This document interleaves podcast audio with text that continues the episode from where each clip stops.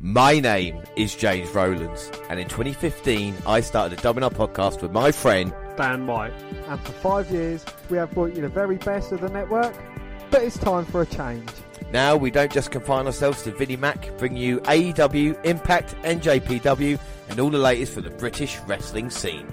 But we will still bring you all our old favourites, including NXT Update, takeovers, and live shows for the Big Four. This year we will decide who is the greatest British wrestler in the world, plus so much more. But until we watch everything, we are with you, and We are the WNR.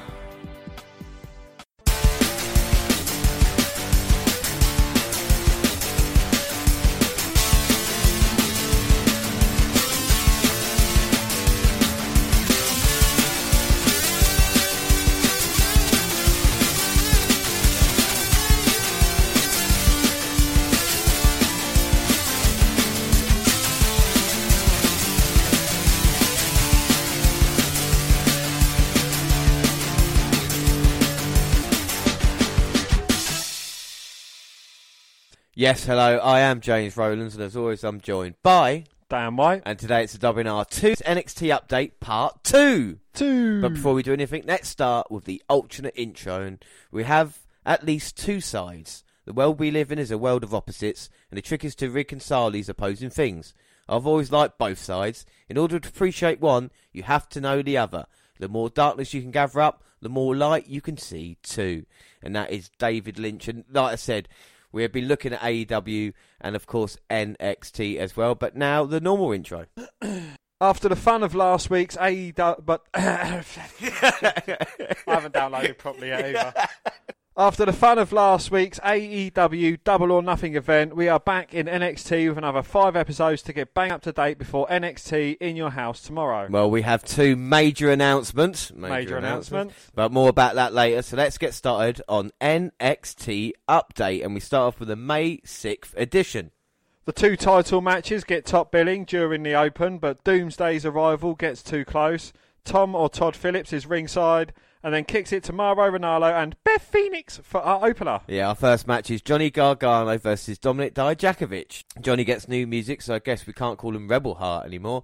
Gargano uses his speed to evade and get some cheap shots, but uh, Dijakovic catches a kick and punches Johnny in the chest. The bigger man's power advantage is then on display. Johnny hams it up regarding work DD did to his knee and baits Domin for a chop block of his own.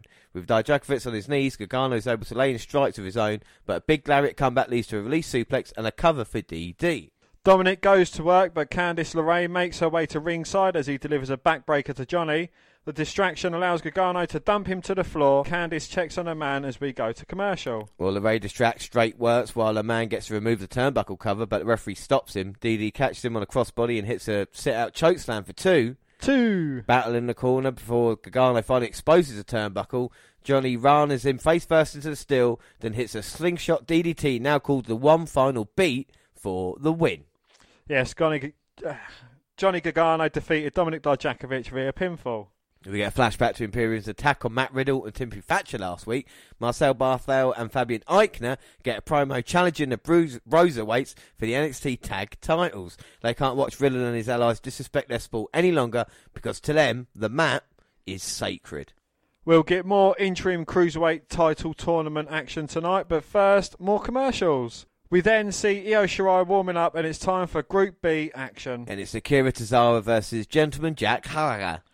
Well, Jack goes for a drop kick at the bell, but comes up empty to push stretch as is, this thing is moving fast.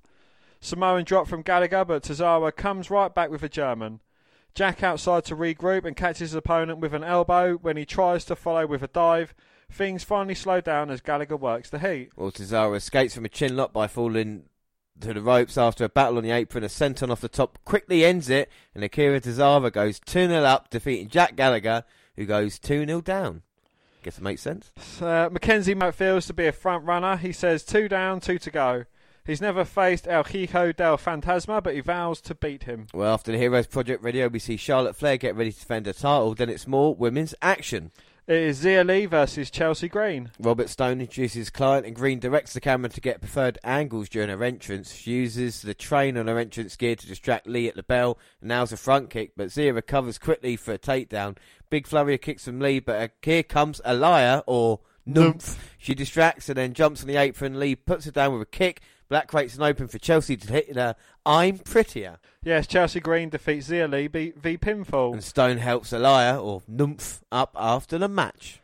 Velveteen Dream is in his lounge. The time is finally here. He and Adam Cole have arrived at their moment. It's not a dream, it's dream over. Cross is next after a word from our sponsors. We get a factoid about how long Cole's been champ. They go black and white for Cross's entrance. So we're going to watch it now. It's kind of too epic for words. And we see Scarlet lip syncing the theme with closes with a chorus of Fall and Pray. The duo posing in the middle of a fog covered ring. So here we go. This is Karrion Cross making his NXT debut. Is this Crosswatch? Yes, this is Crosswatch, I suppose. We're going to see what he's like because there's been a lot of hype going into it. Of course, he laid Ciampa out uh, the other week on NXT. We're going to see how tough this man is. But I've heard a lot about this entrance. There's definitely an NXT feel about this entrance. You know, talk about the production going into great entries in the time like Nakamura's and pure black and white. And like I said, Scarlett Bordeaux singing along with the lyrics. The fucking got a bit of everything, isn't it? Really, it's, it's turned into the essential a little bit now. Fall and pray. Well, shit me, Dan. What do you think of that entrance? Well, it certainly is different. You know, the, with the entrance, they're certainly billing Karrion Cross. I'm not too keen on Karrion yeah. for his first name, but Cross, you know, they'll certainly be the, the next big thing. Without a doubt, you know, like I said, beat, uh, taking out Ciampa, and now And poor old Leon Ruff gets the honours. his first match, and the smoke has not cleared, the dust has not settled yet, and Cross is just he he's got those eyes, uh, crazy eyes. That you just know you're not sure what he's going to do. he has certainly got the crazy eyes made famous by How I Met Your Mother. Yeah, but you know, seen a guy Yeah. make this kind of impact in NXT in a very long time as he again picks up rough, rough landing. Just picks him up. The cross jacket is his finisher. Wow. And Leon Ruff taps out almost immediately. Well, a submission in, job done. Bordeaux celebrates. What are your thoughts on this match, Dan? And Kill- Karrion Cross's NXT debut. Um, again, not too keen on the name. I need to see more of a a challenging match to get a bit more of a judge on his character. But you know, they're certainly, well, definitely building him up to uh, to be an absolute monster. Without a doubt. Well, Cross shakes off the referee so Scarlett can raise his hands. The exit is pretty dope as well. We get a video package for Flair versus Shirai, which is next. But after some commercials, Matt Riddle and Timothy Thatcher get some mic time. What Imperium did last week was unforgivable, and then to ask for a title shot on top of that, Riddle's game. If if Tim Stallion Timothy is, Thatcher says, "You knock him out, I'll tap him out." All right, so that's for next week. But right now, it's a very interesting matchup because, of course, Io Shirai won the ladder match to become number one contender, and now she's going to face Charlotte Flair. Uh, first up, what are your thoughts on Charlotte Flair as NXT champion at this moment in time? Well, you know, she kind of reminds me of the uh, the Hulk Hogan. You know, uh, the NXT numbers are failing a bit against AEW, so you know, bring back Hulk or Flair, and you know that'll boost the ratings. Well, I think without that, and I think what we've seen with Flair, especially with her involvement Raw, SmackDown, and NXT, she's not being really treated as a, like a kind of face of heel. They're kind of treating her more as just like a star. And I think with Charlotte, you know, like I say, I really used to dislike her, but in in big matches, she always puts in big performances, and I don't think you can fault that from her. And you can see why. I mean, she's already a twelve-time champion. There's no doubt she's going to beat her dad's number of title reigns, and you know, probably, possibly, maybe even hit the twenty mark, which would be incredible when you think about. It. Um, as for Io Shirai, I think she's kind of gone underneath the radar in NXT, and I think ever since turning heel, we've seen a different side. And it's maybe in another time she would have been the the go to in NXT, but instead it's been like I said, Baszler and, and Charlotte. Does Shy tonight? Does she, does she deserve a run with a championship? Can she beat Flair? I think you know um, it's it certainly makes Shirai a legitimate champion if she can beat someone you know that's Charlotte Flair. Yeah. You know, as opposed to beating any old Sally with the title belt. It you know, and again, no disrespect to any other woman on the roster that would hold the title, but you know, to get one over on Charlotte Flair would certainly be a step up. Without a shadow of a doubt, and I think with Shy, with the the move set and what she can do in the ring, she might be one of the most impressive athletes in NXT, and uh, and I think we haven't seen the kind of best of her yet, and we've seen different sides which is definitely work. I think this match is going to be more about Charlotte uh, being proved by Io that she can hang with her. Cause I think we've seen with Charlotte recently, she's had that confidence of being able to take out women quite easily. That was nice by Io, managing to dodge that. And now you see the flips as well. Drop kick taking down Charlotte, and again another nip up. Charlotte is full of confidence. Let's not forget she beat five other women to get this opportunity. But if anyone's going to bury uh, a strong Asian who certainly deserves to be champion, it's going to be Charlotte Flair. Well, I'm still not overly uh, WrestleMania 34 loss. You That's know, what I wanted to bring up. I, I really, and it's a shame, really, but I mean, Charlotte getting about and working with, with certain women, I think it's going to help the women's division in a way, you know. But the other effect, like we said, is her getting pushed down people's throats too much. So Charlotte Flair's kind of acting like a cocky heel, yeah. Io Shirai's the heel inch. Yeah, exactly.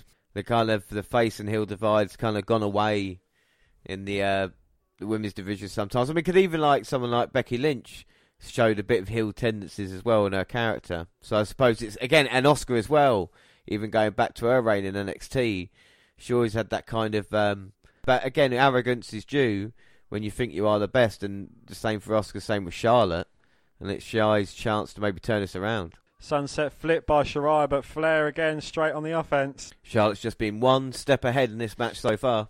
So Io Shirai, this has probably got to be one of her biggest matches of her NXT career. Yeah, I mean she's come up short in her big matches. There's no doubt, you know, not just because I picked her to be the Mae Young Classic winner, she lost in the final, but with other championship opportunities, she's come up short as well. So this is a huge moment for Io to prove that you know she can actually get the job done, and beating someone like Charlotte will be a huge statement. So you know, if there was predictions on the line, where which way would your allegiance lie? I think at the moment it would have to be for Charlotte, and you know there might be a bit of shenanigans or whatever it is, but I feel like they're they're trying to do something, and there's no doubt Io deserves a chance, could beat Charlotte, but I think the way they're going at the moment, especially with a takeover coming up, it'd be surprising if they change the title so soon. Well, you never know. Stranger things have happened in the world of WWE. A doubt. I mean, we just saw it earlier tonight as well with Cross making his debut, attacking Ciampa. We see these two men interacting as well. Times are changing in NXT, and there's no doubt about that. We're going to see more new talent coming in. That includes in the women's division. So people like Shai and Candice LeRae, who had a recent attitude change, are going to have to really step up or be replaced. Look at Aliyah or Nymph being around for a few years when she's going to step up and take a chance. Well, it seems like she's kind of taken her chance now. Looks like she's going to become a Rob Stone client. Exactly. And whatever. talk about Rob Stone, you got you know Chelsea Green as well, who's uh, been quite successful in NXT recent times. Possibly challenging for the women's tag team titles. So look at that now by Iolo, managing to fight off Charlotte, hit a hurricanrana off the second rope. Nice strikes as well, but Charlotte seems to have an answer for it. Well, kick to the forearm blocks uh, strikes from Shirai. Flair taking a bit of a breather in the corner. Shirai charges in, backbreaker, and then face first into the middle turnbu- turnbuckle. Stops Shirai in her tracks. Now look at Charlotte, she's smirking. No, James, she hasn't got a cigarette in her gob. She's got a smile on her face because she believes that Shirai is just going to be brushed aside like a lot of her other competitors. And now she's going to go up, hit the moonsault. Shirai rolling inwards towards the turnbuckles, avoiding it. And Charlotte could be in trouble, can Shy? And I love the way she punches as well. So much more momentum with the kind of upper strikes. She's putting everything into it. 619 to Charlotte's face. Well, like I said, it's her biggest match. Everything's on the line here tonight. Is perched in the corner. Running knee to the jaw. Oh, huge shot. The head bounced back off the turnbuckle as well. Shy into the cover, but no. Charlotte managing to kick out. Ah. You see a little bit of frustration now from Io checking with Drake. And there goes Shy, might be finishing it now. Looking for the Asai moonsault. No, Flair with her knees up. Knees up, mother bear. Follows it with a huge boot. Two. No, Shirai managing to kick out. Ah. And that was credit to Io there. Charlotte can't believe it. Big shot didn't put her away. And now Charlotte thinking, and I think with all the women we talk about in the NXT or Raw and SmackDown, Charlotte's game plans are second to none. That's why she has been so successful. Does Charlotte need to have eyes in the back of her head, though, especially with all these uh, attitude changes coming stage? Well, this is the thing. Now she can look to powerbomb Io. But Shy managing to reverse it with a hurricanrana and sending Charlotte into that bottom turnbuckle. Charlotte on the outside. Io going all the way to the top. Oh, huge moonsault, but Charlotte dodged out of the way. Kendo stick. Oh, referee calls for it. Well, Charlotte there, maybe showing a bit of desperation, knowing she couldn't get the job done straight up, so I had to take the easy way out. It's very poor for Flair. And then the heel's getting beaten down by the face slash heel. Yeah, I know. It's a bit confusing, but Charlotte is assaulting Io now, going after the knee. And Charlotte is not good, but look who is! Rhea Ripley Ripley's coming to back! save the day. Drops Flair face first onto the edge of the ring apron. Well, it's the first time we've seen Rhea since WrestleMania. And I think she wants a piece of Charlotte for the NXT Women's Championship. She wants her title back, but Charlotte runs away. Dan, what are your thoughts on the man? Uh, well, it's good to see Rhea Ripley back. You know, she certainly is an exciting talent. Um, I'm sure she's going to get a rematch for her title a uh, bit, you know, very sooner rather than later. Um, but you know, what's going on between Shirai and Rhea Ripley? Well, it's weird. I mean, Io might not be happy that Ripley's come out, but Shirai was protected there because obviously the disqualification finish and all three women are still involved here. So it's very interesting times. Well, after a break, Mitchell catches up with Ripley outside. She admits Charlotte beat her at WrestleMania 36, but that was only one night. She's sick of Flair's bow down crap, and here comes Io. They have to be separated by multiple officials as we head back inside for more cruiserweight action. And the next match is Jake Atlas versus Kushida. Well, we get a test of strength, quickly segues into another sprint.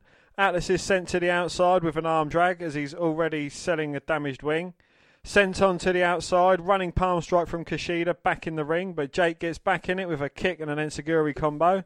That gets two. Two. Big neck breaker sends Kushida outside to regroup. He walks away from one dive and into another. Back in the ring though, Atlas springboards into an armbar.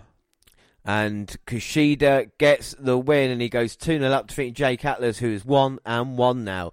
The victor says he plans to honour all the great cruiserweight champions of the past with a win of his own. Time will tell. Well, Finn Balor steps to the podium. He used to think the biggest snakes in this place are in the office. Wrestling rule number one attack the guy, get the big push. But then the bell rings, and now you're in the ring with the prince, and there's nowhere to hide.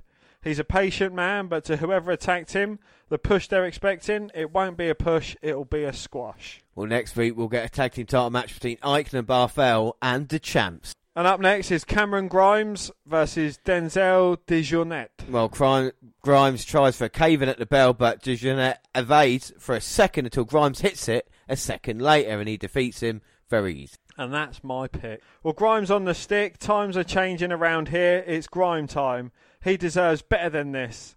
He calls back to Balor's promo and says someone beat him to attacking Finn. He's running down what he'd have done to the Prince as Balor walks up behind him. Finn Pim Cameron tries to weasel out of it. Double stomp, then Sling Blade sends Grimes packing. Finn says there's a snake hiding backstage, and when he finds them, the best way to deal with a snake is to cut off its head. Well, we get a video package on everything Velveteen has done to get shot at the title. Then we see more commercials. We also get confirmation that Balor versus Grimes will happen next week. And it is Velveteen Dream versus Adam Cole. Well, the NXT champ enters alone, and we get the big match intro treatment for the second time tonight. Team is reminding us about Cole's record-breaking reign, and I just want to mention that for a second. Record-breaking reign, 365 days. He's actually been. I thought about this the other day. He's been NXT champion for as long as AEW has been in business officially. Isn't that great? AEW only know uh, there's an NXT champion and Adam Cole. Yes, well, Anyway. you know, they're obviously going to try and keep him sweet, seeing as they where his wife is. Yeah, exactly. Yeah. Uh, lots of jawing before the bell, and then a slow start until they exchange slaps. Dream puts Cole down with one, and then the action heads to the outside where Velveteen whips the champ into the stairs. Back in, Cole catches the challenger with super kicks, then goes for a last shot, but Dream catches him and puts him down with a spine buster. Velveteen, Velveteen tries to follow up with a Dream Valley driver off the top, but Cole fights free. He goes for Panama Sunrise, but he's counting into a Dream DT for two Two. as we go to our last break. Well, another flurry ends with a Yurigoroshi for Cole for Ushi, two. Ushi. For t- I know. For two. Two. The champ tells Dream he's nobody who should stay down, but Velveteen fights to his feet. Dream is sent outside, but catches the champ with a European uppercut. Upper what? Dream leaps into a super kick that gets two. Two. When the challenger climbs, here comes Roger Str- Strong and Bobby Fish. But Dexter Lumis comes from under the ring, cuts him off. Unfortunately, Lumis hits referee when he checks on what's going. Well, Dream hits the purple Rainmaker with the ref down and counts his own free. He revives the referee a bit, then dives with a double sledgehammer that takes out Fish, Strong, and Lumis. He returns to the ring for a super kick and last shot with the official revived again, though. And Adam Cole defeats Velveteen Dream via pinfall to retain the NXT Championship. Yes, Dream watches the Undisputed Era celebrate on the ramp, and that is that. Wow. So we move on to our next episode, May 13th. And we get highlights of last week's title match and the people who got involved. And after that, you then see parts of May 6th episode, which sets up the opener, which will be called remotely by Mauro Ranallo and Beth Phoenix with Byron Saxton at ringside. Yes, and the first match is Matt Riddle and Timothy Thatcher versus Imperium, Fabian Aichner and Marcel Barthel. So this is going to be a very interesting matchup. Of course, Imperium being part of NXT UK. I mean, what are your thoughts on Imperium? Obviously, NXT UK is shut down at the moment. Is this the right choice to be used in NXT? Yeah, you know, you still Imperium there or thereabouts. You know, they they are a huge deal in NXT UK. So you know, giving them uh, some airtime is all good in my books. All right, that and of course Matt Riddle with Timmy Thatcher. We saw Thatcher coming in and taking Pete's Dunne's place, and we were quite impressed with him. I think in his matchups, a different style. Uh, do you think this tag team has legs in it, or do you think this is uh, a short term thing? Uh, I think it's going to be a short term thing. Hopefully. Predictions for this? Um, I don't know because I would have thought Timothy Thatcher being the uh, weak link, weak link, but it seems like he is actually doing really well. So I think it's going to be the Broserweights. They're going to keep him ticking over until Pete Dunne returns, and then I don't know, they might do something with Thatcher and Dunne. Thatcher saying, look, you know, I've kind of defended your title. And Pete Dunne saying, look, it was me that kind of gave you this gig. Just holding my place until I returned. You never know. Well, that's a nice idea as we see uh, Marcel Barthel in there with Thatcher. and there's no doubt, you know, Thatcher's the uh, mat technician. But Aichner and Barthel have really impressed two young guys who've been teaming up now this past uh, year or so with Walter, of course, the NXT UK champion. And uh, to be put in this position is going to be very, very interesting to see if they can sink or swim. I think the one thing they might have to their advantage is the fact that they are have team for longer. So I think we, we might see that play effect here.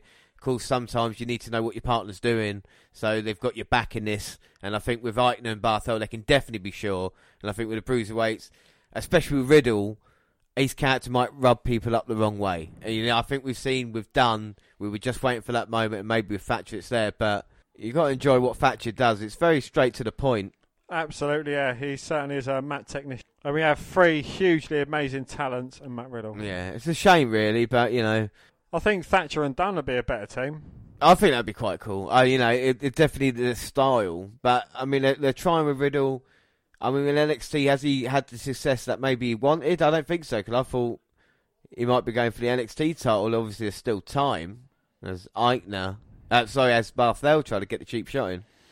So, do you think that should be aiming, or do you think that's where NXT think Riddle should be aiming? I think that's where they should be aiming. I think for me, Riddle's a mid card talent, and I think he'd work better as a heel. But then again, that's my own fault. Some people love him, but I just think for the character, when you're kind of that, there's a kind of cockiness to him as well. But I also think sometimes he comes across as a bit of an idiot, and I don't yeah. think as a good guy that works. I don't, I don't know. I think it does in in kind of some respects, like you know, especially with the bro and you know all this.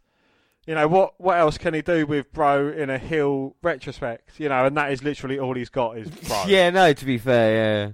Well, Riddle's in there now going after Aichner. But Aichner's probably the most powerful guy in this matchup. And as I say that.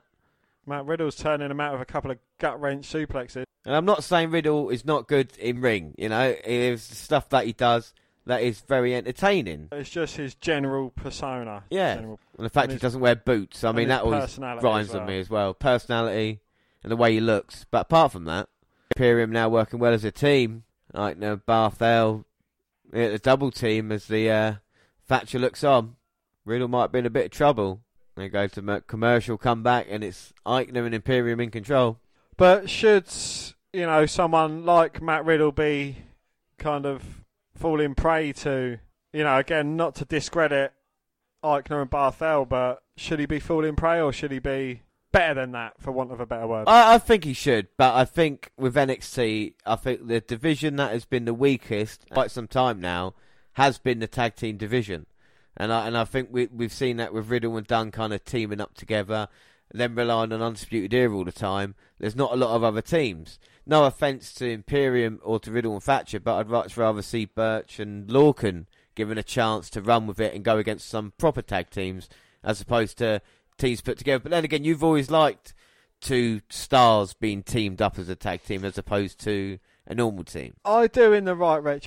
You, can't beat a classic tag team. They certainly have experience. they certainly have the experience over two guys thrown together. But if it's the right two guys thrown together, then I think it can work really well. Like rated RKO. I mean, they kind of got together after they'd been established. Yes, yeah, and they kind of became a team in their own right. But do you think two great individuals can beat a great tag team? On the tag team and individuals. well, Imperium at the moment doing a good job stopping Riddle from getting to his corner, but he's just inches away now. Goes for the kick, but again getting stopped. And Barthel's playing great defense at this moment in time. Uh, Riddle gets dragged back into Imperium territory. He's been freed, but yet he's not.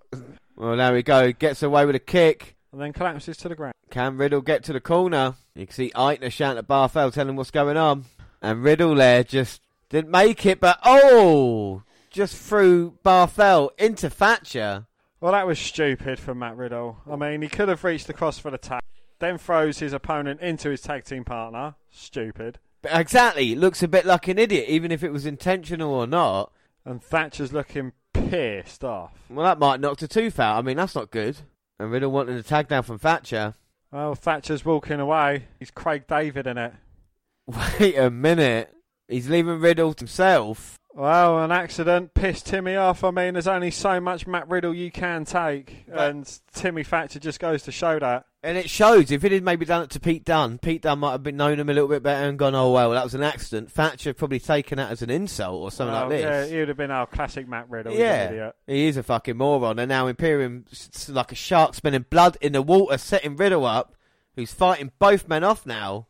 Sleep, Well, he hits, ripcord knee. hits Aichner and Barthel, and now Aichner again in trouble.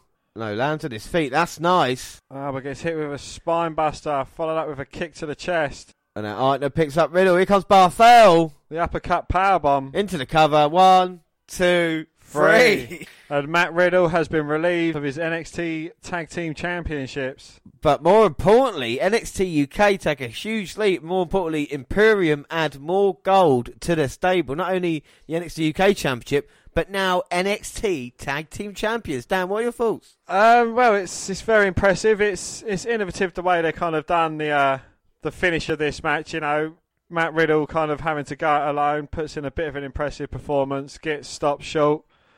But in, you know, I think uh, Walter took Pete Dunne's title.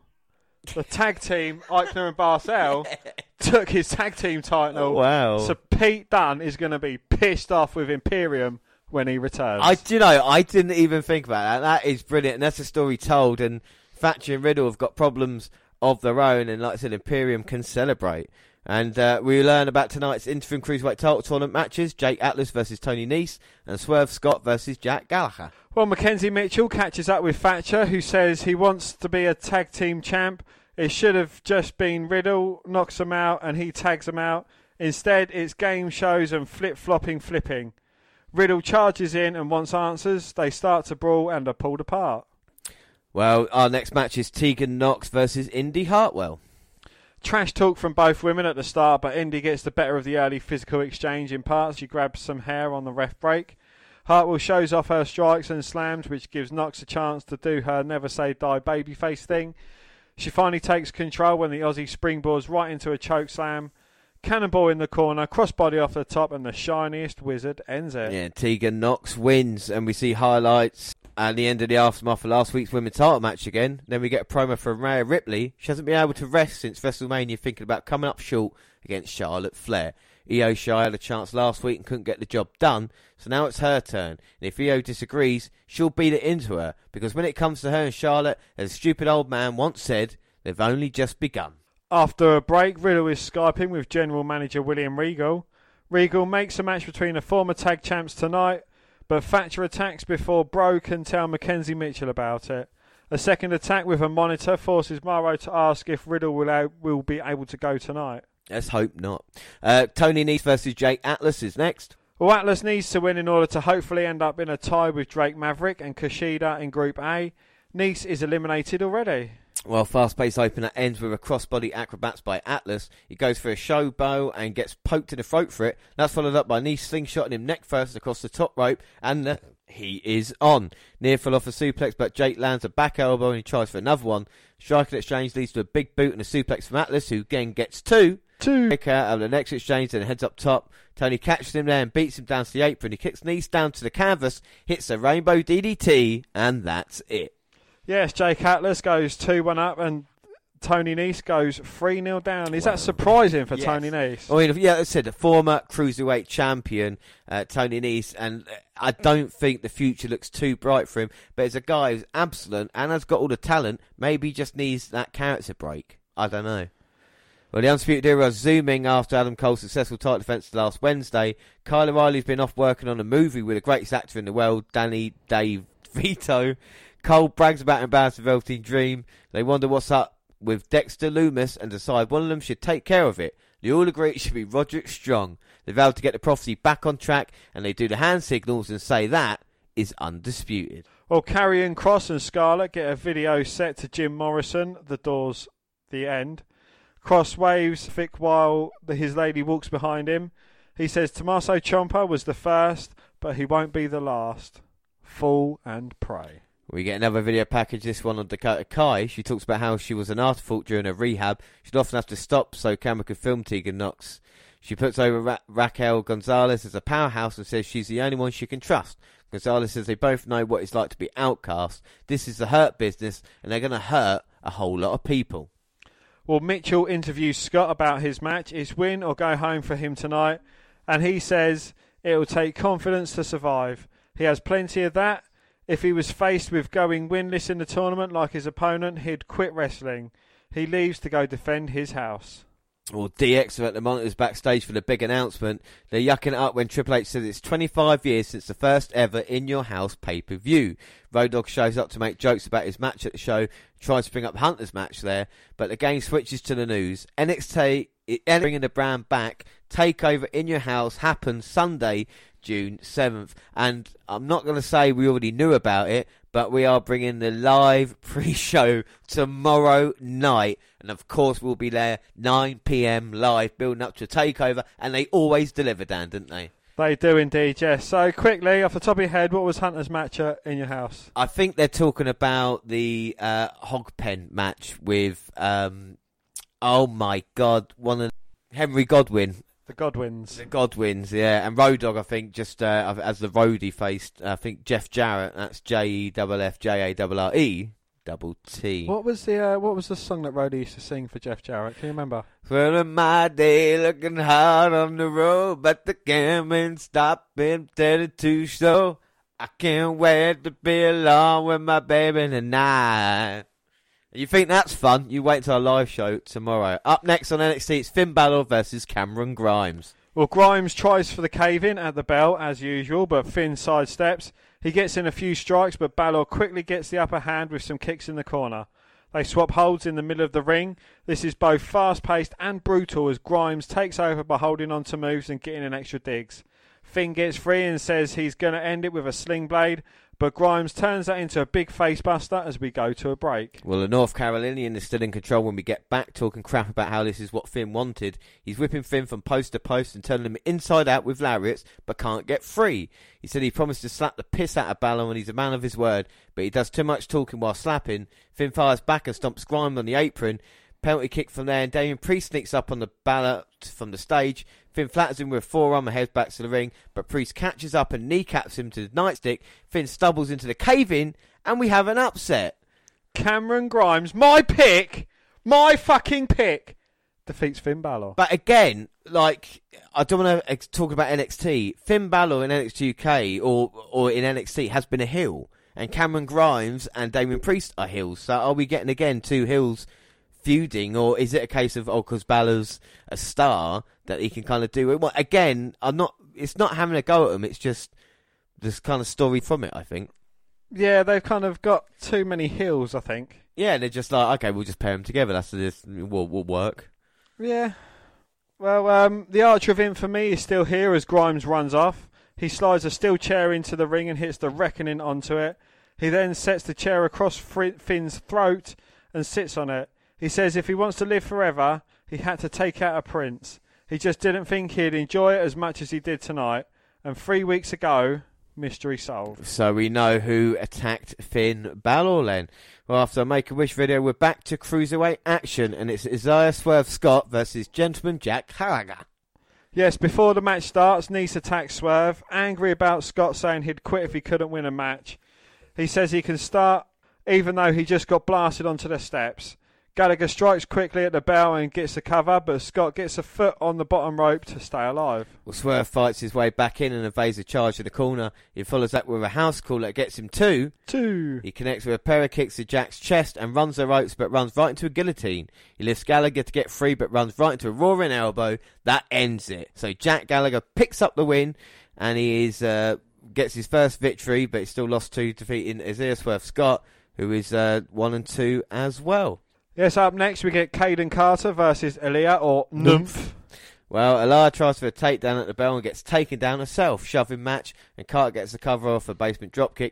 A shrieking Elia grabs some hair, she kicks Kayden in the corner, hip toss to the other corner and strikes as Robert Stone walks down the ramp to observe.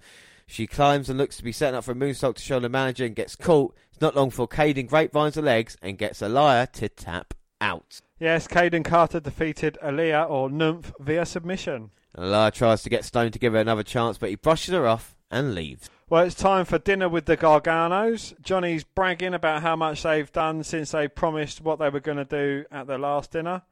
They watch highlights of him taking out Dominik Dijakovic last week, and he talks about how much trouble Double D gave Keith Lee and says Dijakovic learned what happens to people who mentioned his name. Well, Candice LeRae says Johnny wasn't the only one who's been doing work. She complains about Mia Yim getting a shot at Charlotte Flair despite always coming up short while she was stuck dinner with Kacy Catanzaro, who Candice says isn't a ninja or a warrior, but agrees with her hubby that she's American. She's out of the show, Yim what to people who don't earn their shots. That leads to Johnny that leads Johnny to bring up the company, Mia Keeps, the guy who tells us we should bask in his glory. Gargano talks about how the NXT universe will turn on him like it did him, and it's Keith and it and how Keith isn't strong enough to deal with that. Looks like we're getting a couple of a couples feud. Yeah, circles Mia Yim going out with um, Keith Lee. I mean, it'd be an interesting thing, and they kind of bring a little bit of reality to it. I don't mind it. And now we get Timothy Thatcher versus Matt Riddle. Well, the bro slides in and flips his flops, and then he's all business the roll to stalemate and then stand up. Riddle with two big takedowns, and as this one stays technical and ground based. Thatcher with a deep armbar, back to the feet, a match landing knees and kicks in the clinch. He sends Timothy to the outside, and we go to our last break. Well, during the commercials, Thatcher fought the gut wrench suplex by stomping on Riddle's bare foot. He's seated belly out of it, and that's working the leg. Matt fights back to hit a final flash knee, but Timothy kicks out Ah. And he answers with a big European. The next scramble leads to a deep armbar from Riddle, but Thatcher gets a foot to the bottom rope. Riddle fights off an armbar with a power bomb. Both guys are down. They get to the feet to trade strike. Riddle ends stuck in an ankle lock. Thatcher lands an insecurity to Bro's back, but Riddle fires back with a Bro to sleep. Both men are down, but Riddle's up first for floating Bro. Thatcher rolls into a Fujiwara armbar. Matt get Thatcher keeps trying for holes, eventually getting the ankle, but Riddle rolls him over for free. Well, Matt Riddle defeats Timothy Thatcher via pinfall. The bro barely gets his arm raised before Thatcher attacks. He sends him into the turnbuckles hard and then hits divorce court. Fujiwara armbar and then the referee finally gets him to break the hold. He puts it back on. Well, it, I'll tell you what, by the way that match ended, I don't think it is over between Timothy Thatcher and Matt Riddle. To our next episode of NXT. So we move on to the 20th of May, and after an in memoriam graphic for Shad Gaspard, we go right into Karrion Cross and Scarlett's entrance, Fall and Pray, and it's Karrion Cross versus Liam Gray.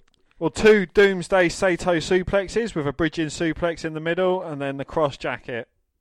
That is that is basically it. And Scarlett and her man embracing the ring. Tommaso Ciampa is here. He officially introduces himself and says the ring Cross is standing in, all of this, is his home.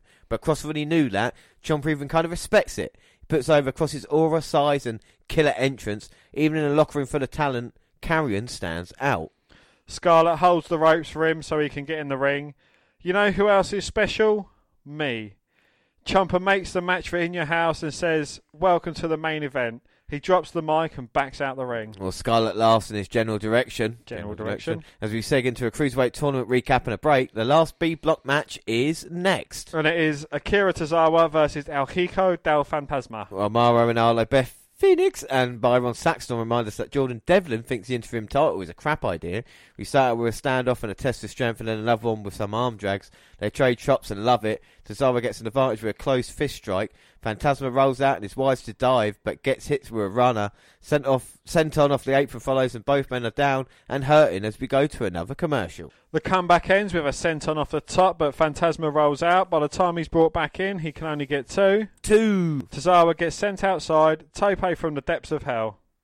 Well, we get a splash in the corner, but he lifts Tozawa up for the Phantom Driver. Looks like Akira might get an octopus dress, but Fantasma fights out of it. It hits the move to win.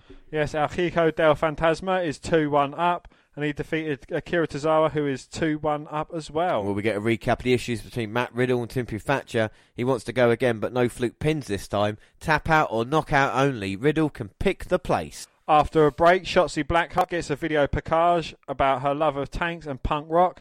She crushes some cars up with a tank to show what she's going to do to the women's division, specifically Dakota Kai, Raquel Gonzalez, and Candice LeRae also gets a name drop. We get Mia Yim versus Santana Garrett next. Well, the announcers talk about how Mia is looking to come back from a tough loss to Charlotte Flair, while Garrett gets in some early offense and a two count. Two. Yim takes control with a dragon suplex, protect your neck, ends it seconds later. Yeah, Mia Yim gets a win, but then Johnny Gargano is singing the HBIC's theme song as he accompanies Candice LeRae to the stage. LeRae congratulates Mia on a win, finally, but when she got a big opportunity against Flair, she dropped the ball because she was too busy pandering to them. If Candice had gotten the opportunity, she wouldn't have fumbled it. Gargano says they're going to show her what happens in an NXT. Yim takes them out with a kick, but LeRae gets a drop on her, and Johnny pulls down the rope to send her crashing to the floor. Here comes Keith Lee, which sends Gargano scrambling. North American champ and his lady take the ring, and Mrs. Wrestling back up the ramp, reassuring each other that they're okay. We get a recap of Cameron Grimes beating Balor, and Damien Priest being revealed as Finn's attacker, and post-match beatdown of the Prince. Grimes cuts a promo from somewhere outside. He puts over his win over the former NXT and first ever Universal Champ, who he used to look up to. But now it's grime time. Grime time. Well, Mackenzie Mitchell interviews Jake Maverick. He's got to come up with a way to pin or submit the best wrestler in the world tonight. And the last time he checked, he's not Bret Hart, but he's done second guessing himself. He's got to win. Adam Cole and Bobby Fish escort Roderick Strong to the ring for his match. Before they leave, Cole says next week we might have a celebration for his one year as NXT champ. We get Roderick Strong versus Dexter Lumis. Lumis slithers out from under the ring again and sends Roddy to the other side of the ropes. It's still Dexter at the start, but a high knee on a ch- let Strong get in some offense. The bigger man doesn't exactly no sell it, but his expressions don't change, even when taking damage. Another flurry by Lumis. They battle to the floor where Strong sends him into the steps and then drops him on the apron with a backbreaker as we go to commercial. Well, Roddy's in control when we get back, but he's upset that even in an abdominal stretch made famous by Wilbur Snyder back in the 30s, uh, Lumis keeps turning his head to stare at him. After a mini comeback from Dexter, Strong hits the Olympic slam, but only gets two. Two. After some stuff to the midsection, he tries to turn Lumis for a stronghold, but can't. That's a loss offense. Roddy gets in for a while as he's flattened with Fez press. That leads to a slingshot suplex that gets two. Two. Back and forth leads to strong chomping Lumis while he's on his knees, but Dexter just asks for more. He gets another two. Two. After a spine buster, but Roddy connects with another high knee. Strong hold attempt, but it's fought off. But Strong with the roll up and gets the victory. Afterwards, Lumis grabs Strong with a katagatame. The era boys are here, but even when he gets kicked in the face, Dexter won't let go. Velveteen Dream is here. He throws fish over the barricade and hits the champ with a purple rainmaker on the concrete floor. He poses on the ropes while Lumis sits on the floor stroking Roddy's head. Well, Mauro puts them as the oddest couple in NXT. We see Rhea Ripley getting ready for later. During the break, the mysterious minivan luchadors attack Akira Tozawa in the parking lot, but El Hijo del Fantasma runs them off. Well, we get Ever Rise versus Oney Lorcan and Danny Burch. Yeah, one and two.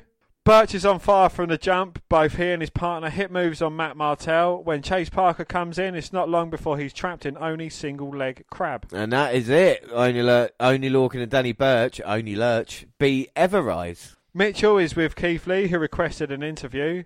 He saw Dinner with the Garganos and wants to know who in the blue hell records themselves eating dinner. Doesn't have an issue with what they said about him.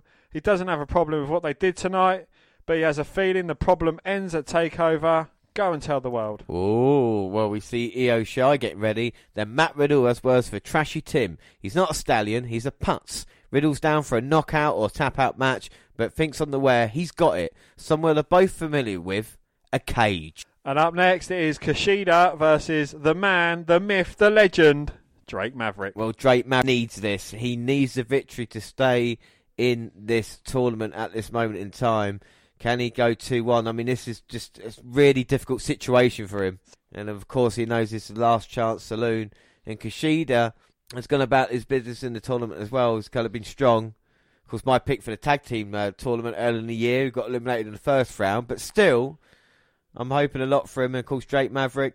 What are your thoughts on this story at the moment with Maverick having to get a win to stay in WWE? I think it's great. You know, it's um, there's all this talk about people getting released and you know having to go elsewhere, but you know Drake Maverick, he's fighting for a spot. He absolutely wants it, and you know it's good to see. It didn't quite work out too well as him being kind of like the face of 205 Live, you know, the general manager.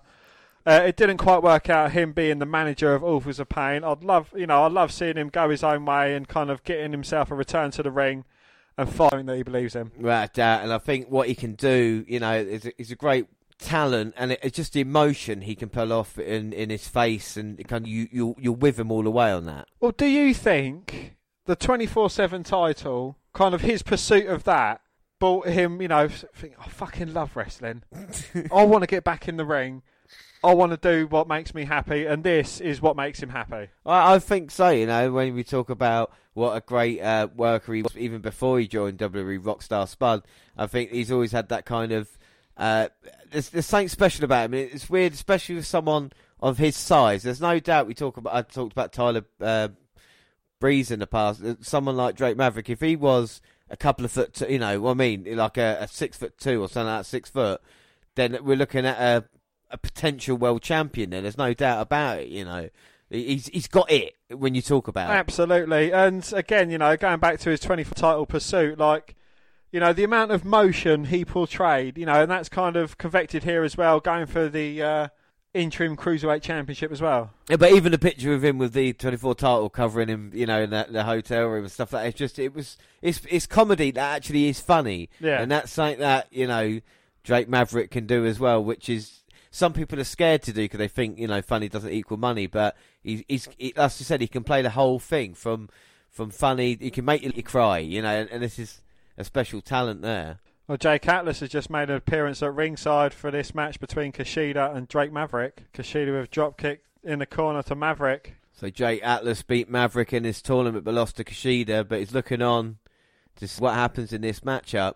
And I think technically wise, there's no doubt Kushida is uh, superior to Maverick. So you think with like you know all this hype behind Kushida coming into WWE, do you think he was going to kind of be on a bigger stage, or do you think this is kind of what you expected for him? Because you know when he came into it, you was absolutely marking out. Yeah, without doubt. I mean, but sometimes they they can either push him or not. You know, so for every Nakamura you get a Hideo uh, Itami. So I think that's what in this one Kushida finds himself.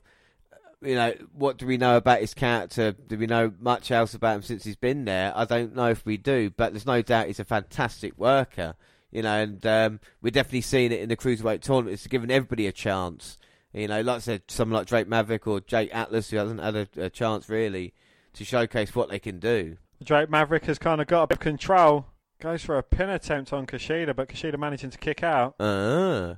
And Maverick, you can see him begging with the ref, please give me free, please. but as he was pleading, Kushida comes back and just kicks the arm of Maverick. Oh, and a huge strike by Kushida. But that just Drake Maverick up as he gets hit with a second.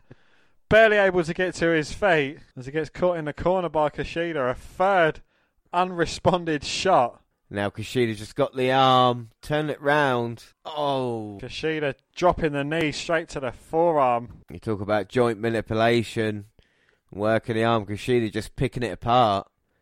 But do you think there might be a case of this? You know, people getting caught up in the story. You think even Kushida himself likes Drake Maverick, so he's not, you know, hurting him so to speak, but just kind of like saying, "Look, let me just, if I just beat you, you know, we can just leave it like I don't want to hurt you. I don't want to." And Maverick here just saying to himself, "Actually, no, I want to give me your best," you know. Yeah, well, how can you not love Drake Maverick? I mean, how can you? I mean, I'd, if I had a wrestling match with him and he's a professional wrestler, I'd be scared about hurting him. yeah, no, that's true, isn't it? Yeah, you you would be, and I mean, and it's crazy to think that the cruiserweight title, it's finally bringing eyes to it after so long. Do you know what I mean? When's the last time the cruiserweight championship was actually relevant, and that's in part to the Maverick story as well. Well, the last time it was relevant was just before an imbecile named Enzo Amore held the title. Since then, it's been absolute dog shit and not worth a wank. Uh, well, I mean, I don't, I didn't mind that Alexander and uh, Buddy Murphy's reigns as cruiserweight champion, but like I said, since you know it's on NXT now as well, 205 Live is still going, but this is where the uh, cruiserweight title has been featured. But again, you know, it's got it's not being pushed to the background. It has it is taking a precedence in NXT. You know, it actually means something here. It's not like you know, oh well, we've got more important storylines with uh, Karrion Cross and Ciampa, Johnny Gargano and Keith Lee. You know, this feels just as important as any other story going on in NXT, which is I absolutely think is brilliant. Yeah, without a doubt, and I think it's a it's, it's good story told. Is even the way of the kind of knockout system, the, the, the tournament trying a different way of it has made a lot of sense. It's good to try something a little bit different. And Kushida now just looking to work the arm, get the Kimura in. Well, do you think this kind of the way they've done this tournament system, it's not a straight knockout, is strictly because of Drake Maverick? Because they want to see him, you know, well, get him off to a loss, get him literally fighting up with everything he's got, coming back and doing everything he can to get the title. Well, let's hope so, because that would make all you know what I mean. That is a perfect hold then in in that way. If he can get the victory, I mean, the thing is, if Kushida puts Maverick away now, it is over, and this is why it's so. It means everything in the world to to Maverick at this time. He's going to give everything he's got, one arm and all. But again, you know, with a lot of wrestlers, if they do go, but with Drake Maverick, where can he go? Will he go to Impact? Will he go to A? Could he go to? Could he go to AEW? Well, I think Maverick has more options in those promotions than he would in WWE. My worry would be if he, you know, it, yeah, he's this storyline's great, but what happens after? Have a plan for him. Don't just have him on being jobbed out on main event or 205 live or something like that. You know, actually use him. And I think with like, oh my word, you Wow. could use him as a lot better. Maverick looking for the wheelbarrow bulldog off the top, but gets caught in a cross arm. But manages to roll up Kushida for the victory. Whoa! That was nearly like an RKO that came out of nowhere. That was incredible. Kushida came off the top, had the submission in. Maverick managed to roll round. When I talked about it might be better off in Impact, but at the moment he is still in this cruiserweight tournament. Yeah, and there's no better place for him than in NXT. Wow. Would you? What are your thoughts on that match, Dan? Uh, well, Maverick can't even you know, again, I could kind of see it happening, but I'm glad the way it happened as well. You know, they're not kind of giving him straight out victories. He's actually fighting and clawing for it as well. Yeah, without a doubt. Well, Atlas is checking on Drake in the ring when Byron Saxton interrupts. Since they're all tied up and there's no second tiebreaker, we'll have a triple threat next week. The winner gets Fantasma for the interim belt. Wow. So Maverick has his chance next week on NXT. So, in, is this just kind of basically you're holding the belt until Big Ed comes back? Or Yeah, until Devlin comes back, and then you'll have a match Against between Devlin, yeah. interim versus title for the actual. cruiserweight championship. Yeah, so that should be quite interesting whoever wins that as well. Um, We get another video package in our main event, but first you'll we'll hear from Damien Priest after some more ads.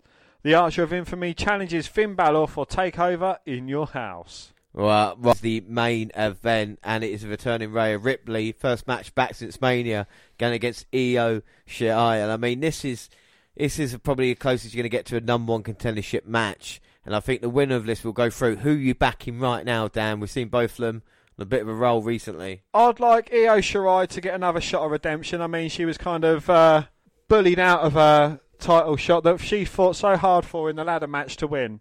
So I would like for redemption Io Shirai to win, but my heart and head say Rhea Ripley. Yeah, well, I mean, Ripley has uh, looked unbeatable, and it was a quite a surprise at WrestleMania. But you would think maybe the past um, month or so, couple of months, has it been any change? Been you know taking that time off? Io's been consistent working on NXT, and Ripley has sat by. Will there be any ring rust? Well, Rhea Ripley doesn't look like she's missed a beat as she's taking it straight to Io Shirai. Couple of clotheslines followed by a drop. And you can see the intensity in this match from both women. There's definitely respect there, but they both want to show how good they are. Well, that's it. You know, Rhea Ripley is saying, "Look, I want a shot of redemption. Yes, I was beaten by Flair in a hard-fought match." And Io Shirai saying, "Well, I was screwed out of my title shot that I worked hard for, so I deserve it." Both women have legitimate rights. Personally, triple threat. Yeah, without a doubt, I think triple threat will make the most sense. But I think that's what I like about NXT is the fact the characters, you know, they have reasons for doing things. Do you know what I mean? Like with Ripley, now she's got that kind of redemption storyline of being there, even with someone like Drake Maverick, even kind of Thatcher and Riddle, you know, they're getting annoyed because of what happened in the tag match. It's, it's just it's not match for match sake. It's the kind of this is the kind of storyline going through, and through the card as well. When it's like even um, Tegan Nox and Dakota Kai and like I said, Gargano and Lee, and you know, yeah. you know, even Killer Kross. He came in, he wanted to make a statement. He's been running for opponents, but you know, again, that's not statement enough. He wants to take out who he sees as possibly the head honcho in NXT, and rightly so. That's Tommaso Ciampa. Yeah, without a doubt. And I think it's just been it's always enjoyable watching NXT, even though I do think the two hours sometimes there was a bit too much filler. But then again, that's what update is all about, is to kind of filter all that out. As Shirai, after the crucifix, going for the submission. What submission is that, James? Well, I, I think it's the it. I think it's the crossface she's got in. Ah, the old crossface. Can't remember where I've heard that used before. um, lots of wrestlers use. Triple H uses it, so it's fine. But yeah, Shirai trying to beat that much larger woman down. And what helped Ripley there was the frame, the size of her. She managed to get to her knees and kind of just sit up with Io in her arms, sends her back to the turnbuckle. Io with a boot up. Shirai going up to the top now. But Ripley quickly back at her. Huge slap across the face, followed by a Glasgow kiss. Yeah, well, mean headbutt. Now the Aussie going up, trying to take Io down. And again, we talk about characters. Ripley's one of the coolest people I think on NXT as well, just kind of the look and the attitude.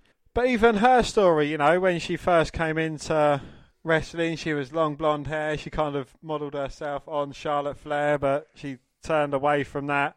She's got kind of like the punk rocker chick look going on. And, you know, so that story's kind of played out with Flair.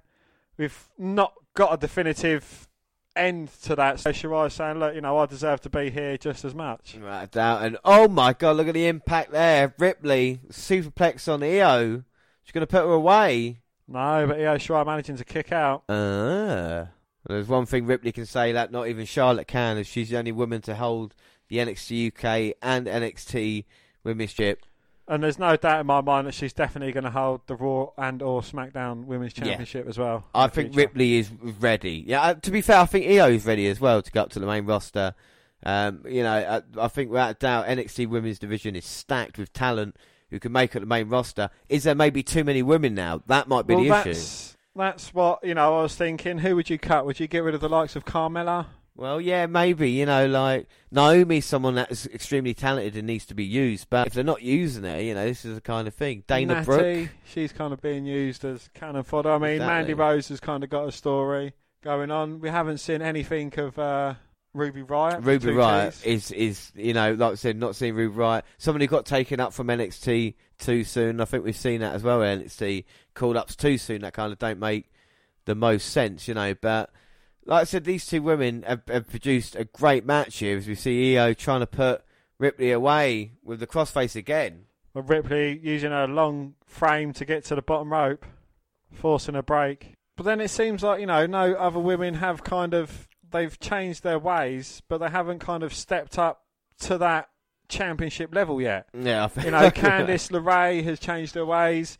You got Tegan Knott. You know, you, there's there's a few others, but they're kind of not there yet. Yeah, I completely agree with you. And Io now six one nine, and then sends Ripley to the outside. She's going to come flying over the top, takes Oh. her out. Hang on a minute. The lights go on, Flair's music hits, and she makes her way down to the ring. Well, this match is still happening. Ripley and Io just fighting. And Charlotte looking on. Ripley trying to throw Io back in. No, but Io turns it around, head scissors Rhea Ripley into Charlotte Flair. That's going to piss off the NXT Women's Champ. Well, Io managing to get Ripley in. Well, Ripley finds herself in the corner, and Io hits the double knee. Two, no, Ripley managing to kick out. Ah. Well, now you can see Io not sure what to do next. You can see the cogs in her mind working. As Ripley now just, I think, is in survival mode at this moment in time. Oh, gets caught with a huge DDT from Io. He goes into a cover. Two, no, No. kick out. Ah. Well, how is Ripley still in this match? But Charlotte Flair comes in, big Ah. boot to Io Shirai, waiting for Rhea Ripley to get up. Hits her with a spear.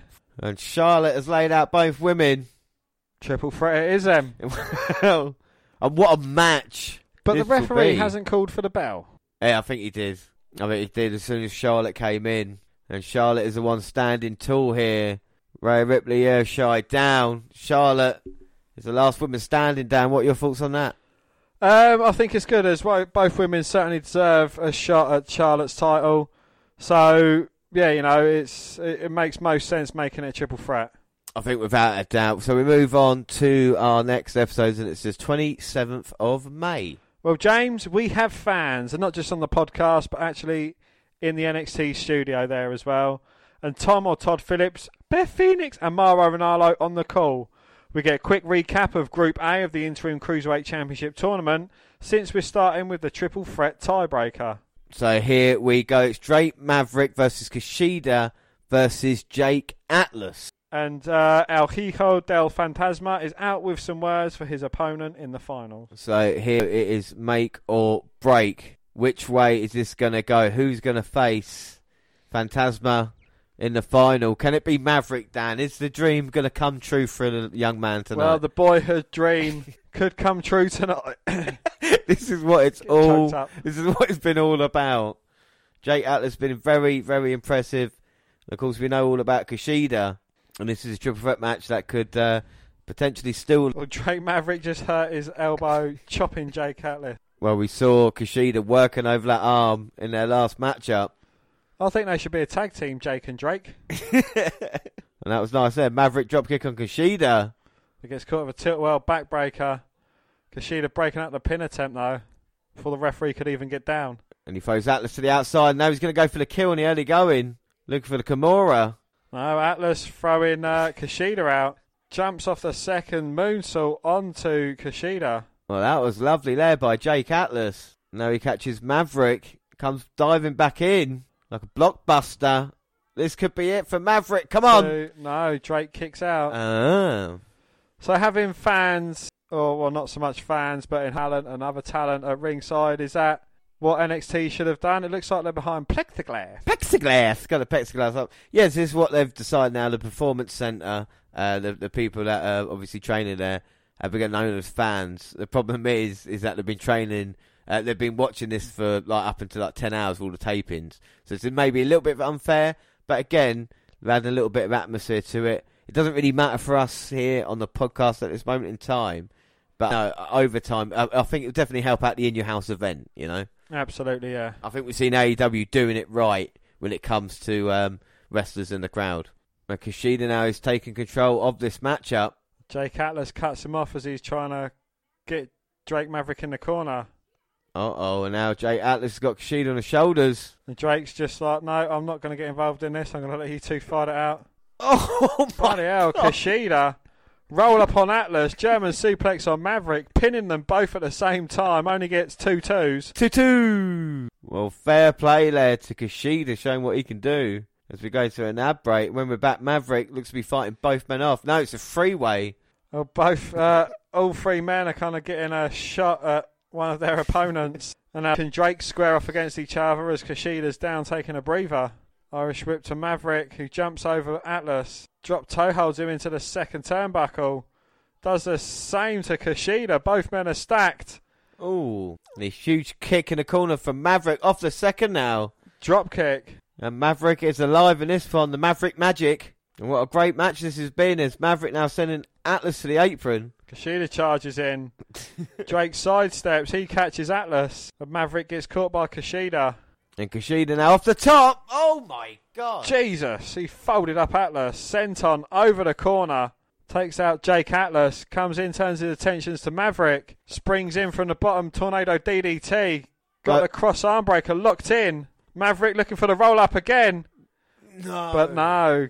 Kushida kicks out. Ah, this- Wise to it this time. Yeah, this time realising he had to let go of that submission or that was job done there. Kushida's, I don't think, looked better than he has in this matchup uh, tonight on NXT. As all three men now just wondering what the next move is. And talking about three men, we've got referee Kurt Angle, special guest for the Timothy Thatcher Matt Riddle match. And what a main event that should be to cap off NXT update on the episode as Atlas hits a German to Kushida. So, Kurt Angle, wasn't he recently released with the last big job lot of releases? Yes, so they've done the same with Kurt as they're kind of doing with Maverick, but you know, just it, we'll go more into detail with that tomorrow night. We're a live show with the news, Dan, so we're trying to give a bit more detail. But it's interesting circumstances. It's a strange situation Situation. as Maverick sends Atlas into the ring post, and I think the fans in attendance are definitely behind Maverick. Slice bread to Atlas. One, two. Ah. No, Kushida there to break it up. oh damn you, Kushida! With the kicks as well. Maverick gets psyched up with a kick to the head. Stands up straight into a right hand from Kushida, who drops him. Well, Atlas with a right hand to Kushida, but managing to turn it round. Handspring, but gets caught. What a German suplex. what a suplex. Send him outside. This could be the end. Atlas might get one of the biggest victories. We've not really mentioned it, nah. but this young man could be looking at going to the finals of the Cruiserweight title tournament. Well, Maverick certainly doesn't look like he's enjoying himself at the moment. He's a long way from home now. Talk about a career on the line. The rainbow DDT from Atlas, very impressive. But gets dragged out of the ring by Kushida. And Kushida saying, You're not going to take my spot in this tournament. Oh. And as he looks to wind up with a big right, gets caught with a big boot. Well, this is to face El Hijo del Fantasma for the interim Cruiserweight Championship. It means everything, and it's not only its title opportunity, but like I said, a career on the line as well. There's now Atlas looking to go up, and I've got a feeling at this moment in time we are one big move away from the finish. Whoever hits that, as Kushida's up now. Just grabs hold of Atlas's leg, stops him from jumping. Now both men, Kushida and Atlas, fighting on the second ropes. Maverick comes in with a palm strike, knocks Atlas off. Well, Atlas goes down to the mats, but he's getting back up again now. You can see the quick recovery from the cruiserweights in this one. It's Kushida now working the arm. Hammerlock on Maverick, who gets caught with a kick to the face. Well, the amount of punishment Maverick's taken in this tournament has been incredible. As now Atlas looking to hurt Kushida, but it's the other way round. Kushida working on the arm of Jake. You just can't leave a limb out there, can you, with Kushida? You will just grab hold of it, just try and twist it off. Yes, just hope he doesn't wrestle Joey Ryan anytime soon. Well, now both off the top. Kushida, Rolls for armbreaker. Atlas desperately holding on, his hands grasped, but not anymore. Maverick into the cover. One, Two, three. Atlas didn't tap. Maverick gets the win. Maverick wins. Maverick wins. Innovative way, by hook or by crook the second time. Maverick manages to get the victory. Kushida had the uh, arm, arm uh, lock in. Drake Maverick managed to get the arm across Atlas and get the win. Maverick goes to the final now to face Fantasma for the Cruiserweight Championship. The dream is still alive. Kushida looked like a killer in that one, and I was quite impressed with Atlas. Dan, what are your thoughts on that match? Yeah, absolutely. Um, you know, Jake Atlas certainly impressing. Kushida, this is probably the best he's looked since I've seen him debuting. Rick, just absolutely love the story of him coming into it. Yeah, absolutely brilliant stuff here on NXT. Well, we get a reminder about the women's title match at Takeover, and Charlotte Flair's mystery partner takes us into another ad break. Kurt Angle going over pre-match in Timothy Thatcher. And then we see another angle of the finish of the triple threat. Atlas was tapping during the count, but the ref's decision stands. It's Maverick versus Fantasma next week. Well, Johnny Gargano and Candice LeRae are out to boos. He tells them they have jobs because of him, and he thinks his message is getting twisted. There's talent in NXT, a few good hands. They want to get opportunities to people who deserve them. that's how we started. So tonight is our first ever Johnny Gargano Invitational. One lucky person gets to work with the best performers of his generation. He signals Candice to open the envelope. They think it's Adrian Adonis, but it's... Adrian Alanis versus Johnny Gargano. Well, Alanis starts hot but quickly charges to a super kick after a cheap shot. Pissed off, Johnny locks in a Gargano escape, and that's it. Yes, Johnny Gargano defeats Adrian Alanis via submission. Well, Keith Lee and Mia Yim come up on a big screen. They're looking at Yim kicking Johnny in the face. They mock dinner with the Garganos, and Mia says the centerpiece is cheap like the Garganos. She busts out a flashlight and cuts a promo on Candice, says she's more comfortable in the shadows and hasn't won her title despite being in NXT for years. Keith doesn't want to do it, but Mia talks him into it. Lee's voice gets chipper, and he says he's Johnny. He's got something in common with his action figure. They're the same size, carries a flag for NXT even though no one asked him to, spends more time looking at himself in the mirror than his wife. He jokes that he's blind. Then they both shift to talking about what a mistake Gargano LeRae made messing with them. Lee asks what Mia says the same thing Candice always makes takeout. Tegan knocks, knocks and lets herself in. She's got pizza but already had some. She grabs one more slice and bolts and Keith is frustrated there's only one left. Well, McKenzie Mitchell is interviewing Jake Maverick, who didn't want to win this way. He talks about ways to make it right when Kushida comes in and tells him he fights for the title and his job. So go win. I love Kushida. Drake promises to give him the first shot when wins the belt. That's brilliant. You know, the confidence that man must have at the moment is absolutely brilliant. Well, after some more commercials, Imperium get a promo. The tag titles aren't coming off their shoulders, just like the UK title is staying with Walter. They heard what Oney Lorcan and Danny Burch said after their win last week, but they set the terms. The ring is sacred, etc., etc., etc. Yeah, I cannot wait. Oney Lorcan and Burch getting their opportunity, maybe finally. Up next, Shotzi Blackheart versus Raquel Gonzalez. Dakota Kai is out with her heater, and Shotzi gets right in Gonzalez's face, but is powered into the ropes. Raquel holds a wrist lock for a couple of shoulder blocks, but Blackheart fights back with up kicks. This one is going fast, and neither woman can connect during the flurry until Shotzi lands some forearms and a question mark kick. She springs off the ropes, but Kai tells her friend to move, and Blackheart eats the mat. Big elbow drop from Gonzalez, but only gets two. Two. Dakota starts messing with Shotzi's mini tank as a distraction, but Nox runs in and flattens her. Time for a Blake.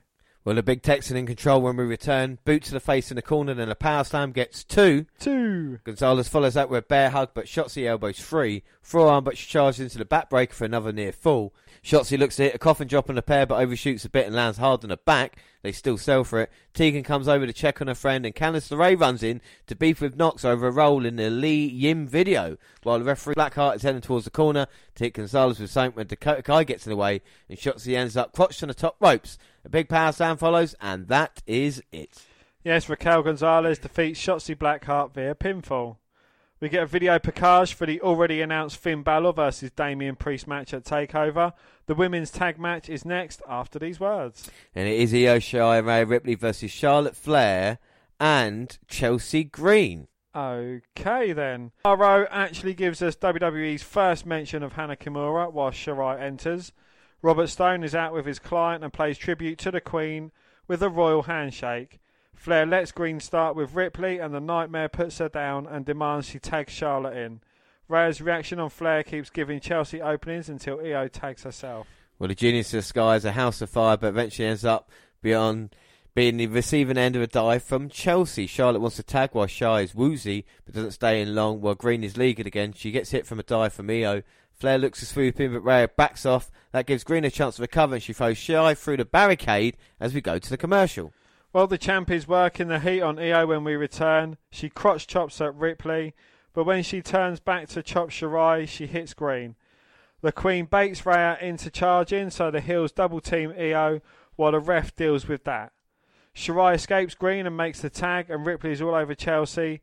She ends her attack with a fake flare, bakes up the pin with a boot. Well, she gets the tag and locks in the figure four, but Io with a drop kick. She gets the tag and hits Charlotte with a running knees in the corner, but Flair kicks out. Uh. They roll through a few pinning predicaments, then Charlotte with a stomp. Tiger feint kick, but Green pushes Charlotte out of the way. Take the springboard drop kick follow up. Charlotte ties up Rhea and ducks out of the way just as Io runs with her knees, taking out a partner. Flair with a surprise cover gets both feet on the rope, and that is it. Yes, Charlotte Flair and Chelsea Green defeat Io Shirai. Ripley. Yeah. yeah. Um, well, Mitchell with a steaming hot Gargano and LeRae. Johnny challenges Keith Lee for the North American title at TakeOver. And Candice faces Maria, Mia next week. And Tegan, you should be ashamed of yourself. Well, after a break, Phillips kicks it to a Zoom meeting between NXT champion Adam Cole and general manager William Regal. Cole complains about having to cancel his celebration, but Regal's had enough of his condescending tone. The chase, he wants the Undisputed Era to get a fair shot at the tag titles and. The GM says it's all about Cole, but what about what he wants? He thinks Dream deserves another shot at the title, and it'll probably happen at Takeover. They bicker about whether Dream or Cole is a bigger narcissist, and Regal makes a Bebe joke that Cole responds to by referencing the man's man gimmick. They settle on a takeover match at a location of Regal's choosing, and if Cole wins, Dream can't challenge for the title again as long as he has the belt. Yeah, I, I just want to say, you know, talk about a questionable booking aside in the women's match. This the the world title feud, Adam Cole at the NXT Championship, has kind of been the least promoted, if you know what I mean, out of kind of all of them. Is it because of what happened with the kind of Velveteen Dream and the allegations, or is it just maybe there's not a guy kind of ready on Adam Cole's level yet? I, I think that's it. You know, you can see the kind of building up challenges for the title, but Karrion Cross, he's got a point to prove against Ciampa. Um, Finn Balor, I, I don't know. You know, I don't know what they want to do with him and Adam Cole at the moment. There was kind of a, a set to between the two, but they haven't kind of capitalised on Yeah. that just yet. Um, I, I, I, I, again, I don't know. It might be because of the allegations.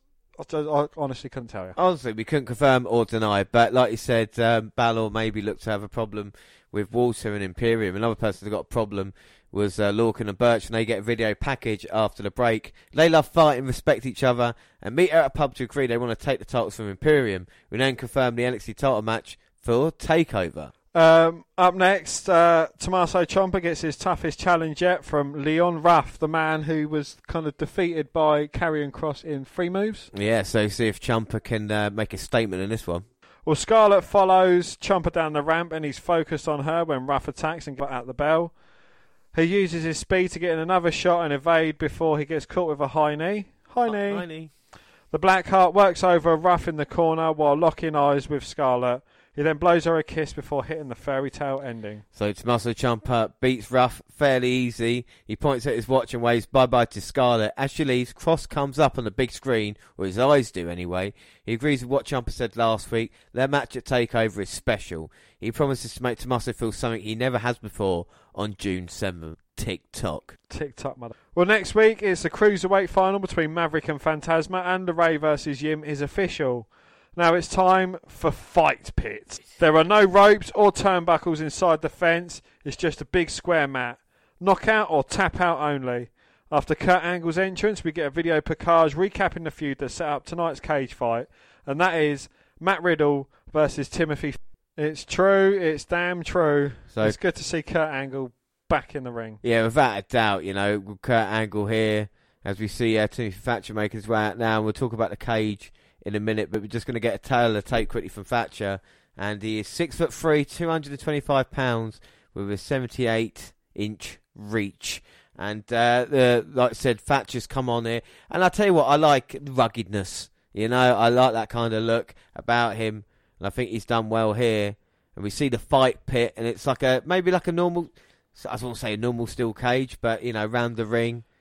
But you've got, Indeed, yes, but it's got kind of like a walkway all around the top of it, and uh, it's got a Kurt Angle waiting in it, and he's not going to take any shit. no doubt. So do you think this is like maybe could be Matt Riddle's match from now on? If he's got a problem with anybody else, he can go into the the fight pit, or is it just you know? Would they maybe done a normal cage if they could have done? I quite like the look of it. To be fair, I, I it's think you know it's good, innovative, very different. Um, certainly should be a crazy match, but the Taylor take for Matt Riddle, he's six foot two, 216 pound, and he's got a 77 inch reach. So he's got an inch reach less than Timothy Thatcher. Yeah, and these two men, uh, again, like I said, becoming a tag team, tag team champions now, opposing sides of the cage, and I'm expecting this to be uh, as rough as Thatcher looks, really. An angle, of course, former Olympian. Absolutely, and uh, the bell rings. Thatcher jumps into the cage, but Riddle jumps in, rolls through, and hits a huge forearm, double leg takedown, and uh, oh, Fucking ground hell. and pound by Matt Riddle. Do you think this is where Matt Riddle should be? What Matt Riddle should be doing? I mean, at the moment, I would say, yeah. I mean, it looks great. You know, he's taking early control, and they're going to treat it like this. And I think Thatcher's a great opponent. I mean, again, someone like Pete Dunne in a match like this, I think would be really, really, you know, kind of incredible to see. And Kurt Angle refereeing, it's the only choice. Well, yeah, exactly. Kurt won't take any shit, and he'll know what's right and what's wrong. As Thatcher had the submission, but Riddle riding that cage, and Thatcher trying to stomp the foot back. That's nice power. Now deadlift German by Riddle, slamming Thatcher down. Broton. and these are more intense than I think we've seen Matt Riddle in a little while. Maybe that's what he needed, someone to kind of annoy him a little bit. And again, another Broton to the back. Uh, kick gets caught and Thatcher delivering a huge slap, but Riddle right in the cage again. That was like a Showtime kick there. And Angle saying, "Wait a minute, let me uh, do the count." They even pushed or pulled Matt Riddle out of the way to do his 10 count. You know what I love about Kurt Angle? Is uh, when, because Matt Riddle's going to get called up to the main roster soon. I think he might be on his way to SmackDown uh, as the time of recording. They Oh. asked Ang- they asked Angle to be his manager, Yeah. and Kurt said no. More respect for Kurt Angle. Wow. Oh my god! Thatcher's busted open, and I think he's just picking up a couple of teeth. Fucking hell! And you can see the pool of blood in his hands. Well, that's nice, isn't it? Give Kurt some teeth. Oh, he's going to put him under the uh, under his pillow for the tooth fairy, and the doctor checking on Thatcher's mouth Oh as my he shows the teeth to the camera. god! He can fight, but it looks pretty gruesome with blood coming out of his mouth. Well, touching it, grow some more, James. Well, we go to a commercial. We come back, and Thatcher's in control. and these two men just entwined on the canvas. Thatcher, I think, would be best just to try and block the mouth. As Riddle moving them close to the cage, we see a replay of the shot that took a couple of teeth out. Well, I don't think Mick, since Mick Foley have we seen a man be able to um, spat out his teeth. It just shows the toughness, still managing to fight into this. Absolutely. But it does make for good visuals as well, though. Without a doubt, it, it seems like it's a proper fight. You know what I mean? Yeah. Like, And that, ladies and gentlemen, is why Pete Dunne wears a gum shield like Kurt Angle wore a fucking gum shield Yeah. as well. To be fair. towards the end of his career. More and now Riddle gonna go for a Superman punch off the cage, a Broperman punch off the cage. but gets caught. Arm breaker, but Riddle managing to turn it round. Backdrop by Thatcher though. Oh, belly to belly overhead. And now just grabs the leg of Riddle, twists it back, and as he's got the submission in, managing to kick Riddle. He's got a single leg Boston. Well, he wanted the match to be either or knocked out, and I didn't think it thought it was going to be his teeth, but that's the only way this match can end. Well, yeah, Timothy Thatcher's teeth have lost the match for him because they've been knocked out. As Thatcher now, and this, you know, we've been doing NXT update for so long, and like even this this week's one just feels different to, you know what I mean? There is a kind of change in the air. Absolutely, I absolutely fucking love this match as well. I think it's absolutely brilliant. It is kind of like a UFC fight, But enjoyable. but in yeah in NXT, and you got Kurt Angle there as well. The man won a gold freaking medal with a broken neck, James. Well, it bodes well for tomorrow night and NXT in your house event. And of course, takeovers always deliver. But at the moment of time, Riddle might be in serious trouble as Angle's counting him. Gets to his feet, but Thatcher waiting. So should this match actually be on the takeover card? I think maybe a little bit more build up, you know, um, they, that they could have done. But again, it's great to see it on actual, just on NXT, you know, like, um, it feels like old days and a little bit we used to have a big match every couple of weeks as well. Yeah. Something like you look forward to. And Timothy Thatcher, he was unknown until he took Pete Dunne's place. Had a couple of tag matches with Riddle, had a match against Riddle. Now he's in this. Yeah. I mean, I feel bad for Dunne in a way, but it's fair play for Thatcher to be able to come in and, and take that role, you know, as he grabs the foot of Riddle. And, and that's what I would do. If I was fighting Matt Riddle, I'll be on his big toe. I would just try and break his foot. I'll actually rip off his arm and beat him with a bloody stump. but that's just my feelings. That's just you, it, innit? yeah. You're mental, so. I'm crazy. So, As Riddle now looking to put away Thatcher once and for all. But you saying you feel for Pete Dunne in this? Would this be Pete Dunne going against Matt Riddle? Was would this have been the plan going forward, or do you reckon it wouldn't have kind of been executed like this? Is this just something they've kind of adapted to overcome the current situation? situation. I think they might have just adapted it, and I think they've done it bloody well. Do you know what I'm saying? I will say, Absolutely. and I've used the word bloody there, so you know I mean business. And uh, and I think we've done it would have been different, and that that would have been a takeover match. I feel. Do you know what I mean? Because of the uh, the story that went into it.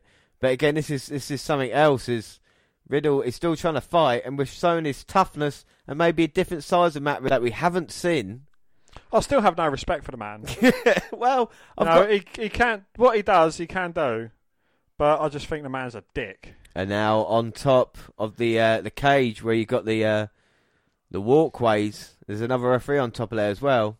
Well, this isn't going to end well for either man as uh, Matt Riddle's trying to climb up as he gets his face bounced off that walkway around the outside. And they're about what eight or nine foot in the air. At least 10 foot up.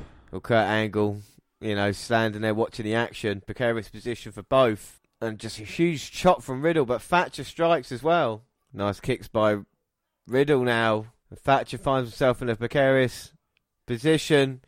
He might be falling, catches a leg, and again's got the foot, twists it round into the ankle lock, a la Kurt Angle. I like that angle. And now the grapevine in. I don't think Riddle can get out of this. And he's shouting at Kurt, he's not going to quit. Riddle managing to power back up. And the kicks don't have the same fire, do they, as they had before? Matt Riddle looking for his running senton or broton, but Thatcher moves out of the way as Riddle hits nothing but that walkway on the cage. And Thatcher just got the grimace. Looks like he's got an idea for Riddle now. Oh! suplex. Well, when you think both men weigh, what, 200 pounds, there's a lot of impact there on that walkway. There's not much give there. I mean, you know, what we're talking there, is that. What kind of material is that down that they're falling on? Um, Youngman's walkboards. Exactly. And now it looks like Thatcher's trying to dump an underhook Riddle into the ring. Or the cage. The fight pit. No, Riddle fights out of it though. Ripcord knee. Rocks Thatcher, who rolls into the ring. And now Riddle's got an idea. And the bro's going to fly. A lovely corkscrew off the top. Right down on Thatcher in the midsection. And you can see the pain Thatcher's in. I don't think Matt Riddle's able to recover from that quickly. He's having to use the cage to get up. And Kurt Angle's counting. And now Riddle may be looking to end things on Thatcher. Well, he gets up at the count of eight. Riddle goes in with a flurry of kicks to the chest. But Thatcher just grabs him round the throat. Riddle stops it. Slap as Riddle runs into the cage. Dumbass. And now Thatcher's got the back of Riddle. Looking for the rear naked choke. Riddle trying to escape. Thatcher bounces his head off the side of the cage, locks it in again. As Riddle slams Thatcher back first into the cage. But Thatcher's refusing to release. And that was the only way Riddle could do it. is bounce, but Thatcher still stayed on like a pit bull. Choke him out. Go Thatcher. Choke him out. On his back, Riddle in serious trouble. Bro to sleep, you prick. Kurt checking, checking the arm, it go down third time, it does. And Riddle is out. Riddle's out. Thatcher's put him to sleep. well, we said about this being Matt Riddle's match. I think it should be Timothy Thatcher's match. well, Thatcher impresses there, and like you said, bro to sleep. Matt, Rid- possibly his last match at NXT, and Thatcher gets a victory. Dan, what are your thoughts on that main event? Absolutely brilliant. Again, Timothy Thatcher, he's been rising and rising and rising in my estimation. And beating Matt Riddle is just like he's just put the cherry on top of the ice cream sundae, on top of the big cake that the ice cream sundae was on top of. Yeah, what a match there but for both men. Very, very impressive stuff. And like I said, Thatcher looks like a fan. Uh, and it has been good stuff. Um, Dan, we're, we're going to have a third episode, June 3rd, the, the last episode of NXT before In Your House. We'll have it on a live show tomorrow night. What have you thought of NXT Update this past couple of months and, of course, the episodes that we've seen today? I think it's been absolutely brilliant. You know, again, the thing that we've both agree that we love about NXT is that they don't focus on just one thing. They focus on everything across the months leading up to the pay per view, which is absolutely brilliant. But yeah, you know, we've seen some amazing matches, moments, and we've still got a lot more. Without a shadow of a doubt. So that is it. Don't forget, we're across all social media. We're on Twitter at W Network Review. or I'm at WNR Dan. And I'm at J underscore Rowlands. And don't forget our WNR follow of the week is James underscore J416. James J. Yeah, so James J, you are a follower of the week. We're also on Facebook. Yes, the WNR podcast on Facebook and also Instagram. Of course, all across the Google platform. Send us an email to podcast at gmail.com.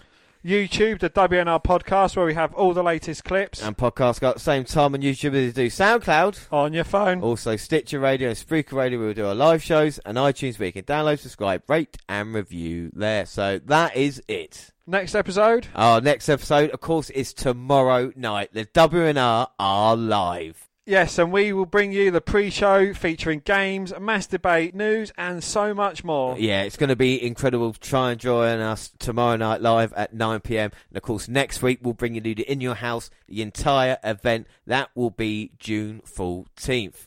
Well, that is it. I have been James Rowlands, and as always, I was joined by. Dan right. Thanks for listening, everyone. We'll see you tomorrow night for the takeover kickoff. Thanks for listening. Bye. Bye.